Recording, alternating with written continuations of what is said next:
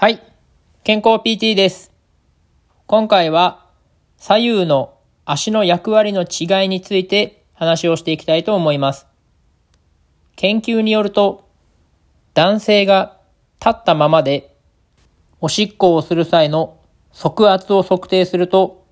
左足はぴったりと床面に接触していたことに対して、右足は放尿に伴って少しずつかかとが上がっていき、おしっこが終わる直前には、かかとの3分の1が床から離れていたそうです。女性がしゃがんで排尿をする場合でも、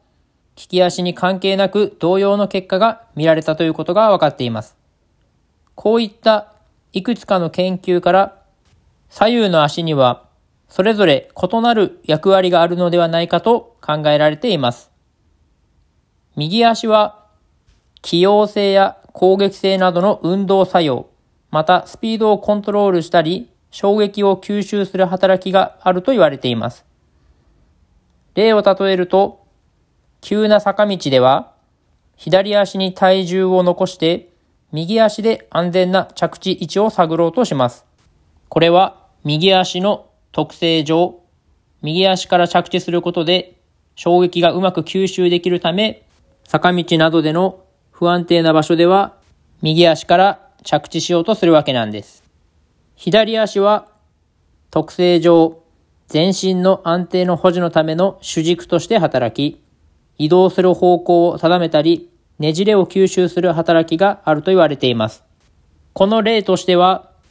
陸上のトラックがすべて左回りになっていることからも考えられます。陸上のトラックが左回りのため、常に左足で移動する方向を決めて、ねじれを吸収しているため、左回りで走った方が走りやすくなるわけです。